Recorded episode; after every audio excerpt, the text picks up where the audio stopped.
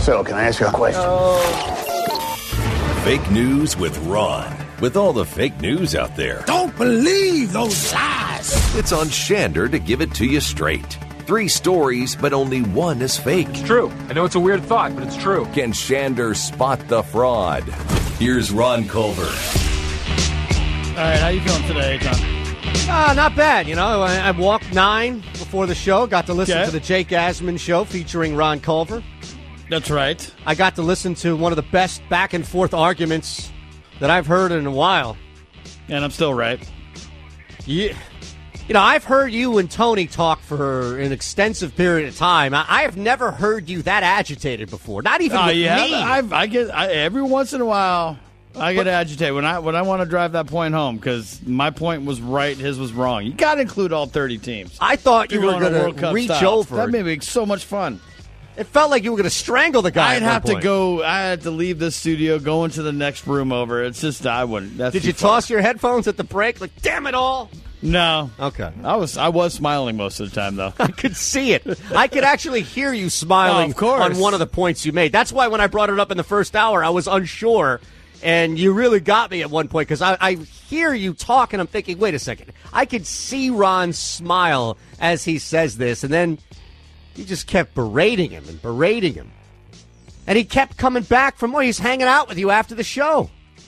Uh, in fact, his stuff is still here. He has yet to leave. He's, I tell you, man. Uh, he's I- not. He's not in the room, so maybe he's uh, doing an interview or something. I mean, but, he's doing something. I leave you know, before auditioning Jake for- Asman Maybe he's does. auditioning in for another studio. We don't know. Any, we don't know anymore. All right, let's get another going. another network. Probably. Uh, Washington D.C. is going to be the stop of our first fake news story. Oh no. Washington, D.C. is on the verge of legalizing alcohol to go permanently. So there are already areas in this country where you can do that. I know you Great state of Texas. can. Uh, you can just do a drive-through, right? You can. Hey, we have uh, not too far from my house. I mean, they're not all over the place. I don't want you to think that there's a, you know, they're as popular as McDonald's. But there's a few places. There's one not too far. Uh, I drive by it quite often when taking my son to baseball practice. That I could, if if wanted to, stop in, uh, go through the drive-through and just Right. order a daiquiri to right. go. Now, a lot of these places that I've seen in the southeast allow you to drive up and push the button of what drink you want, Yep. where you don't even need to talk to anybody. There's uh, also uh, drive-through liquor stores Yes, where uh, you can drive through what looks like a big, gigantic barn. Yep. and there's aisles of alcohol on either side, and somebody will come out, grab it for you, hand it to you, you give them the money, and then you just drive. You don't even have to get out of your car. Scranton and a lot of places actually in PA have the same building except it's beer, where you Yep. drive your car in and then you Yeah. get all the beer you want. So now we have, we could potentially have this in D.C. where they make all the laws of the country. Well, didn't you already assume that at least half of the people I- making laws were belligerent drunk Yes, yeah, I always, I have assumed this. That's why I Yes. don't know if this is such a good thing. anyway? Well, it could be like a health where it's like, you know, because during the no, you- pandemic. no, let me paint this picture for you because you know what's going to happen now. Congressman's going to draw, you know, write a bogus law. He's going to stop in a li- uh, stop in or just be driving home and grabbing some alcohol and then cruising down the street. He's going to forget himself because that's not his first drink of the day. Right. And thinking that he's going home to his family when in fact he's going to his mistress. and that's going to cause a huge issue. Yes, or he's going to be calling his wife to say he's on the way home, or actually he's going to be, but thinking Calling he's his calling mistress. his mistress or something, you know, something along those lines. Where we're just going to have more scandal. I mean, it's already a scandalous city, anyways. No, I understand that. See, I thought maybe a different angle, which is if I'm a shady politician and I'm racing to get some shady either end of a pork bill or the actual bill itself passed, that I'm going to dip out real quick while somebody's filibustering, go to the drive through down the street, come back and get all the people who oppose me drunk and just wear them out. That, that's Or just you bring can- liquor that- to the- You can do that too. Or just bring liquor to the party. Bring liquor to the party. You could be one of those guys every now and again and actually bring something to the party, Ron. That's true. Don't have to be totally selfish, right? I guess you. I, I guess so. All right, that's that's story one, and unfortunately, it's way too believable. Story number two. I'm going to give you a stat line here, a score line, if you will. You ready? Yes. Driver's windshield one. Turtle zero. Hmm. That's the final score after a turtle slammed itself into a car windshield on a highway. How does a turtle get that high up? I have no idea. I'm thinking maybe it fell off a bridge or an overpass or something like that. Right, because But there's I'm no contact. surprised that the windshield didn't just shatter. But again, because a turtle, I mean, that's that's a hard shell, right? it is a hard shell, but right, if you dropped it shell first and it landed on your windshield from a bridge, you would think it would crack. The At windshield. least, at least, Right. Th- this uh, windshield came away with nothing. But it's almost physically impossible for a turtle to be on the ground and you to be driving 70, 75 on a highway, hit the turtle on the ground, and then it come up. Right? I mean, I don't know how that could physically work. How would a turtle, like, it's not high enough off the ground? A human being, yes.